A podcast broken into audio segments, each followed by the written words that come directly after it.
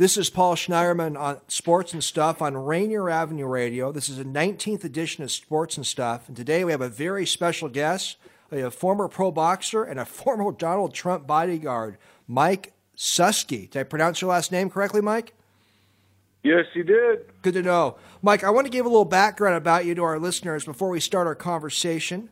Uh, Mike Suski made the U.S. boxing team in high school, and he was a U.S. Olympic hopeful back in about 1992. Mike, at the height of his professional boxing career in the mid 1990s, was ranked among the top 10 in the world, and he has had fights that were featured at that time on Fox, the USA Network, and ESPN. Uh, as noted, Mike had a run as Donald Trump's bodyguard in the 1990s, we will certainly discuss today. Mike overcame some major health and personal problems and went back and got a college degree, and he's now a business owner and a personal trainer. Mike is the author of a new book, Small Town Boxer Take a look at Mike's website, boxermike.com, and you can go to Amazon and get a copy of Mike's book. Mike, uh, first of all, thank you for coming on Sports and Stuff on Rainier Avenue Radio.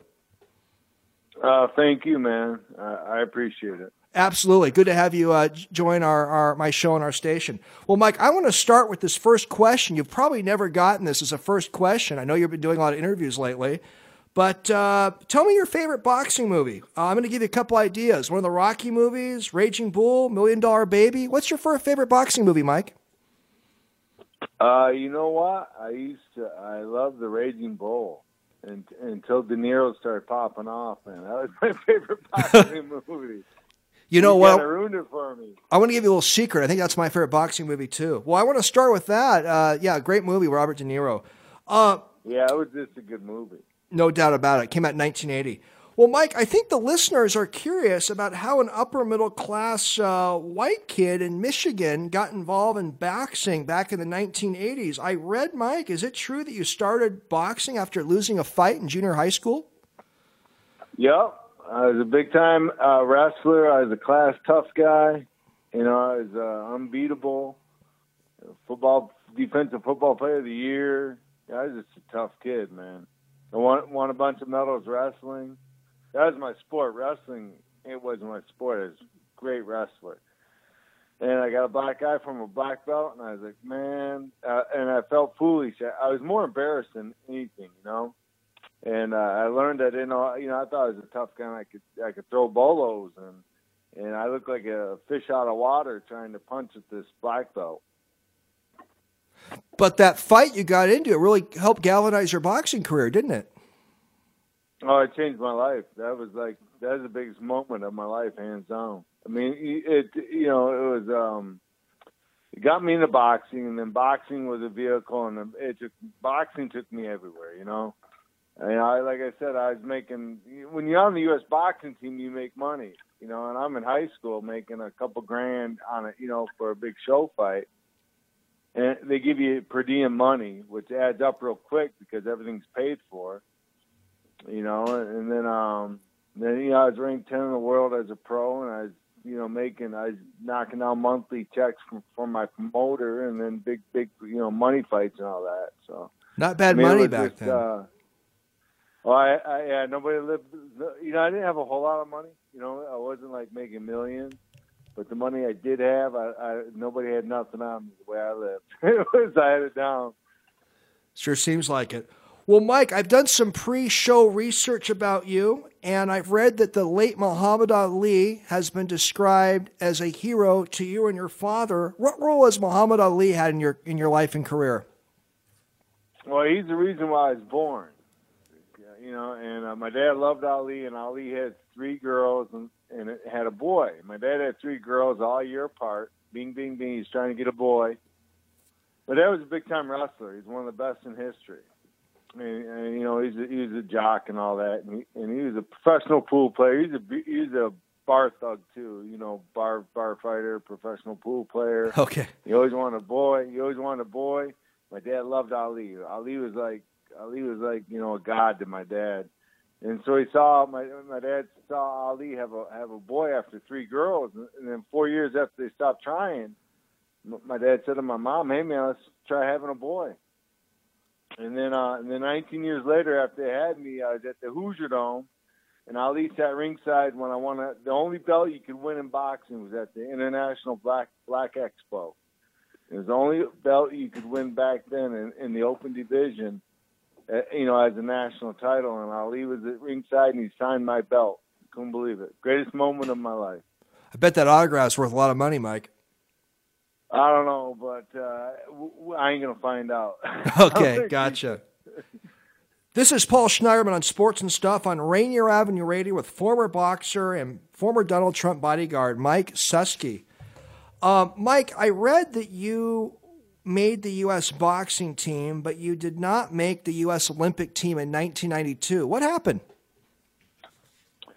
Uh, I got a concussion. I had a bunch of heart fights coming out of Michigan. And so I won the Michigan uh, title to go to the Eastern Nationals for the box off there. Yeah, I won a spot to represent Michigan in in the Olympic trials, and then um, so go go to the Eastern Nationals, and and I had um, like I said, I didn't even want to go. I was so depressed from the, you know, back then nobody talked about it. It was amazing. Nobody talked about the concussions. Sure, that wasn't even even it wasn't on the radar whatsoever. And then the depression, that was a post symptom of a concussion, depression. I, I used to get so depressed, you know. And then a couple weeks later, you got to go fight in the nationals. You know, you have different levels, right? You have to win the state, the U.S. regionals, and then you go to the nationals. And by the time I'd make the nationals, you know, I'd be, you know, that that particular time, I made the nationals. I, you know, I was really depressed from the concussions I got. And, I saw my first fight. I fought the Pennsylvania champion, beat him beat him easy. And then um then in the quarterfinals I fought Fres Oquendo, who went on to be heavy, heavyweight world champ. And he was real fast. You know, I won the fight. Everybody there said I won the fight. But I lost on a three two split and um and he, he he was a real he's just like a junk fighter, man. He was just he'd bring me down to his level. This is Paul Schneiderman again on Rainier Avenue Radio with uh, former pro boxer and former Donald Trump bodyguard uh, Mike Suski. Mike, you mentioned uh, a minute ago that uh, you had a connection to John McCain, that many years ago, Senator John McCain did an investigation on corruption in boxing, and he focused on uh, one of your contracts as evidence. And you mentioned you had an uncle who knew John McCain. Tell us about your connection again to John McCain. Oh, well, I, I didn't know my uncle, I, I had a great uncle Ed, and he was a big time state rep, all union back. He was one of the biggest thugs in the world. and um, yeah, he was a bad dude, man. He used rob banks and and yeah, they used to hurt people badly. But anyways, um, so my you know my family's kind of plugged in, and um, and I had a bad contract from Jackie Kallen was my promoter, and um, and it was a 60-40 contract uh, she got 40, I got 60. And, and in uh, most states in America, that was illegal uh, on a contract. Uh, you know, entertainment contracts. You can only the promoter can only get a third. You know, 33.3 percent, and you know they're getting 40 on this. So, anyways, um, but in Michigan, I guess that was legal, and uh, but it, it was it was a raw deal. And then, and then so um, uh, I was, you know, I was an I was an amateur, so they weren't supposed to pay me, but all amateurs got paid. You know, like De La Hoya. You know, I knew all them guys, and a lot of my friends got paid to spar with the sparring partners. You know, the world champions, and they used and they wouldn't pay me money on that. I just, it was just a bad setup for me, man.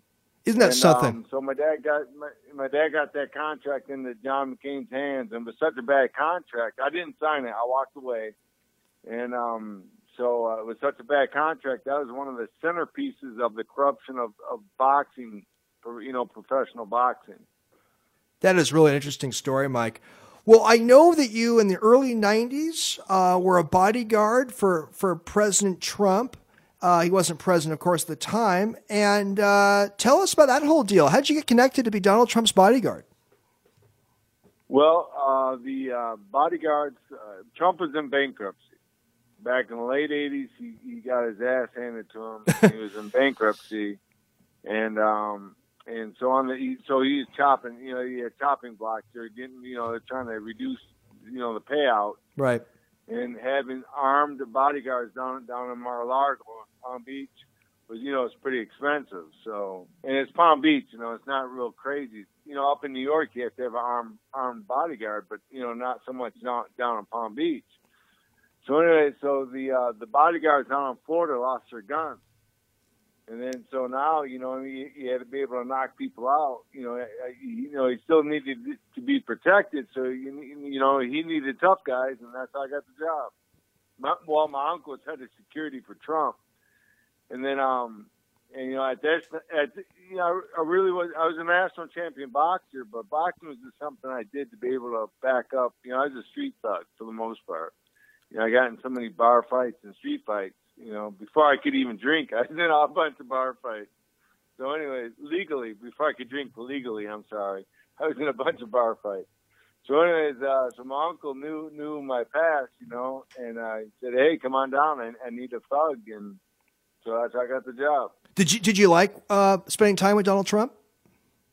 Oh, he's great. He was a great boss, man. He, he was a very considerate man. It's he's real quiet. When I worked for him, you never knew what he was thinking. You know, he kept his thoughts to himself, and he was like an army officer, man. You did not know what he was thinking whatsoever. I mean, he was in charge of the moment. I mean, he was the boss, and he was. Uh, in his guests, he always he'd always go around and ask people what they wanted to eat, what they wanted to drink. He's a really gracious host for his parties. You know, he made sure everybody had a good time. Really interesting. This is Paul Schneiderman of Sports and Stuff on Rainier Avenue Radio with former boxer and Donald Trump bodyguard Mike Suski. Go to boxermike.com to learn more about uh, Mike's new book, Small Town Boxer. Uh, Mike, Larry King, the, the well known broadcaster, he's known Donald Trump for many years. And Larry was interviewed recently, Mike, and he said that Donald Trump as president is not the same friend that he once knew. He feels that Donald Trump was a much more moderate guy, on politics. He just thinks he's a much different guy as as president than he was as Larry's friend uh, before he became president. Do, do you agree with Larry on that at all? Yeah, I do. I you know what you know I think I think he saw how feminine Obama was and how leading from behind uh, was very very detrimental. Leading from behind, you know, you know, in this world, you cannot lead from behind if you're the boss. And uh, so I think Trump saw uh, there was a hatred of Obama, okay? And I think Trump saw that hatred and, and went in the opposite direction, you know, and uh, the leading from behind. Obama, you know, it was just, it's incredible the stuff that Obama got away with. Like when he pulled the troops out of Iraq, this is what you'll never hear. Millions of people got killed because of sectarian violence when when Obama pulled all them troops out, and nobody says a word about it. And uh, and and and, and, it, and it's just amazing that nobody nobody ever talked about it.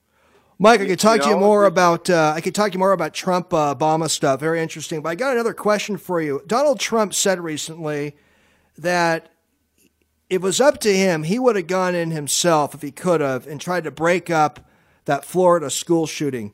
Mike, you were a former bodyguard of Donald Trump's. Do you buy that? Do you think Trump would have actually done that?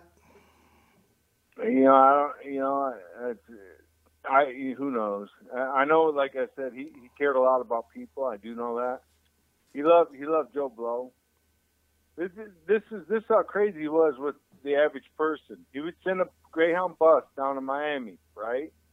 And go to the modeling agencies, and whoever the model vouched for got on that bus, right? So their boyfriends or their parents. A lot of times they bring their parents up, or or their brothers and sisters, relatives, and friends, right? And the the bus is unvetted. We we had no security on that damn bus, and we're going down, filling it up with strangers.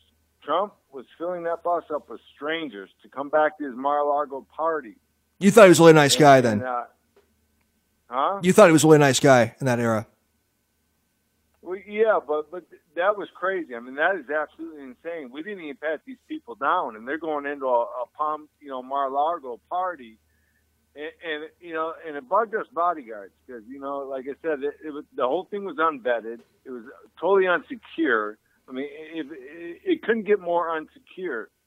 And then and then so it took me a while to figure this out, you know, because that kind of bugged me for years. And I and, and I figured he, that's who he wanted to talk to. He'd, he'd gravitate to Joe Blow, some some model's brother, and he, I I sit there and watch him sit there and talk to some guy or, or girl all night, and, or talk to the parents. I saw him. I had to stand for three hours straight. He, he talked to this. Uh, it was five, I think it was a cheerleader. The, the professional cheerleaders that come in from Miami and and Buffalo Bills and stuff like that. I think it was a cheerleader. Her parents. He talked to her, her parents all night for hours, and I had to stand right there the whole damn time and and he uh, and he give everybody a hug and a kiss goodnight. Interesting stories. To, well, he he loved to talk to, anybody. You know what I mean? He, I think he realized how fortunate he was to be who to be born into what he was, and Trump was born into that. A lot of people don't realize that, and uh, I, I think he was really gracious for that. It's the only thing I could like think of why he, why he did that. Well, we appreciate sharing. We appreciate sharing a little more about the present, some stories that uh, most of us did not know yeah. about. Uh, Mike, you and I are similar era. We both grew up in the 70s and 80s. When I was growing up, I used to watch boxing with my late dad and late grandfathers. My grandfathers, in particular, were fight fans. And boxing was on a lot of the major networks, and it was really a big deal. It seems like boxing's become a little more fringe now. How, how do you think boxing can bounce back as a sport, Mike? Well, it's coming back. I mean, the, the NBC's doing them fight nights now. They're doing, you know, like they did back in the old days. And um, I, I think the money, the money's knocking down. I, I don't think they're paying out, you know, like they used to millions for the fights. I think the fighters are are taking less money and they're more, um, they're hungrier to get get get on TV and fight. You know. So uh, the, the, the dynamics are changing big time for sure and I, and the UFC I think took a big bite out of boxing also. But uh, like I said, NBC is having having uh, weekly or monthly boxing matches. You know, big big big title fights. Uh, you know, on on just regular TV. So. I think it's coming back. Interesting, interesting analysis. Uh, Mike, at one time, the late Howard Cosell said in the 80s, I believe it was, that boxing needs to be, if boxing's not cleaned up, it needed it needs to be banned. Do you agree with Cosell? Well, I you know I don't know. Uh, I, I don't know about that. okay. It wasn't it wasn't that dirty. You know what I mean? You, uh, they didn't force you to sign it. You know, they enticed you to sign it. And if you signed signed a bad deal, then you know what I mean. And, and uh, Don King made Mike Tyson more money than anybody ever could. You know. What you- Don King Don King wanted to sign me. Don King uh, set up a sit down he wanted to have a sit down with me when I was when I was boxing out of Florida when I worked for Trump. I fought main events down there in the amateurs, and I, you know I was a real good fighter, and I put on a great show. So anyway, Don King wanted to have a sit down with me, and, and at that time, you know, he had so much bad press, I, I didn't even go to the meeting. So I told him I didn't want to talk. What do you think of Don King? Do you like him? Don King? Yeah. Well, you know he's a murderer, right? He, he, he worked for the mob. He's a collector from the mob, and he and he uh, he kicked some guy's brains out. I thought it was manslaughter. I thought yeah, it was manslaughter. Yeah, yeah, yeah. Yeah. Well, I mean, he, he beat the guy to death, kicking him in the head. Interesting guy. Yeah, you know, but he but he, he was an enforcer for the mob, so the mob paid off paid off whoever, and then he you know he got a slap on the wrist. That's how it worked. He's still going at it, Don King. Trump, Trump said Trump said he couldn't make a building in New York without the unions and all that, and that's all mob, you know, and that's all. That's that's what his daddy did. Fred Trump was one of the biggest builders in New York history, and all growing up, Fred Fred got him the mob connections you couldn't make nothing in New York back in the '80s without the mob. And that's how my dad was. My dad, them union thugs back in Flint, Michigan. You didn't make nothing in Flint, Michigan unless it was union labor, because come uh, they would wait. My dad, dad, and his crew would wait until the building was up, where they can inflict the most money damage on the builders if they use scab labor. They'd wait. They they knew when to go in there, and they knew exactly what what uh, what uh, uh, facets to take apart and how to, how to destroy the buildings. And you know that's what they did. Paul, and, and that's how New York was too. This is Paul Schneiderman on Sports and Stuff on Rainier Avenue Radio with uh, former boxer Mike Suski. We appreciate all your background information, Mike. Uh, what do you think of the uh, pay per view cards these days of boxing? The the PPV cards. There's some criticism that uh, a lot of consumers aren't always getting the best fights. What's your take on that, Mike? Yeah, you know, it's your call. You know, if you want to, if you want to take a chance, uh, you know, Mayweather, uh, his fights are always boring. I don't know why anybody would pay to see that. uh, you know, I did, I did like the, I did like the, uh, the, the McGregor Mayweather fight though, because McGregor did way better than I ever thought he could. I mean, McGregor, it blew me away how good M- McGregor did, because McGregor fought Mayweather better than a lot of world champions did, for sure. So I was really blown away by that. But uh, he's a good yeah, fighter. It's, it's. I think. Yeah, I, I'm not. Pay per view, I think, is really taking a hit. I don't think too many people are paying, you know, anymore. And then you have like NBC and NBC are putting on fights, you know, putting putting on title fights just on on NBC. So I think that's really taking a hit on pay per view because unless it's like a mega fight, I, I really don't see any advertisement on pay per view anymore. Yeah, it seems like it's changing a little bit. Uh, the whole PPV. Yeah, thing. big time. And then, then they have that, that cage fighting on on, on the uh, on the cable networks all the time. You know, you can get cage fighting twenty four seven on cable networks. I mean, why would you pay a hundred dollars, you know, uh, to watch a pay per view cage fight when? I mean, you have you have all the contests, the cage fighting contests, all that stuff right on right on um, cable network. That's a good point. Yeah, I kind of kind of wonder about that whole uh, pay per view thing. Well, Mike, um, I know that you went through some depression and you you suffered. You had uh, some concussions, but you're able to bounce back and get a college degree, and now you're a father and a husband, and a small business owner. Tell us about how you bounced back after going through uh, some major health issues and personal issues. Well, yeah, yeah, I drank. I was. I, I don't know if you could say I was an alcoholic, but I drank uh, way too much. I could stop when I had to, but I still I still drink a lot, and I was really depressed after my boxing career because I was supposed to do a lot better, and uh, you know I failed. In my mind, I failed, and that was hard. You know, that was my life. When you're a boxer, that's all you do. You know what I mean? There's no, you, you don't go to college, you don't get a degree, you know, you don't have a job. You you're a boxer. That's what you do. You know, and and then at the end, at the end of the road, you know, you ain't got nothing. You know I was busy boxing, traveling around doing that instead of getting an education and getting a good job, you know. So at the, at the end of my boxing career, I had nothing, man. I blew all my money. I had a good time though. I, you know, I never take it back. I had a great time spending my money, but um, you know, I was broke and and desolate basically. And luckily, my wife took care of me, and, and we weren't married, but we lived together for many years. And eventually, we got married, and um, it's been the best thing I ever did was marry my wife and have a family and so yeah, it was hard boxing and and the thing was back in my day they didn't know about it. You know, like the the the, uh, the brain damage and the concussions and the depression. Like I never knew uh, depression was a post symptom of a concussion. Nobody ever talked about that. You know, that was that was so. In eighty, I fought in the '88 Olympic trials and I got a concussion sparring with the Byrd Boys. They were they were vicious, man. We had gym wars, man. Sparring, sparring was all out, man. We tried to kill each other, and I get I got a concussion during during you know their train. They had a good shot at the 88, 88 Olympics, so they're training really hard, and I'm trying to keep up with them. And uh, so they beat the hell out of me, and uh, so I made the, the the the nationals, the Eastern Nationals. I represented Michigan in the Olympic trials and um, I didn't want to go. I was so depressed, and I I remember sitting with my dad just crying because I was, didn't know what was happening. You know, them guys are beating me up, and you know, just a week before, I was holding my own with these guys. These are they're all national champions, world ranked fighters. You know? Hey, Mike, don't don't mean to cut you off. We're almost ending it, ending the interview. Uh, what does the future hold for Mike Suski?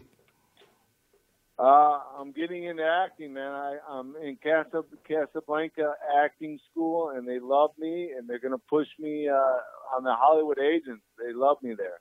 Well, let, us stay in uh, touch. I'll be the best. I'll be the best thug that, that ever got on screen, man.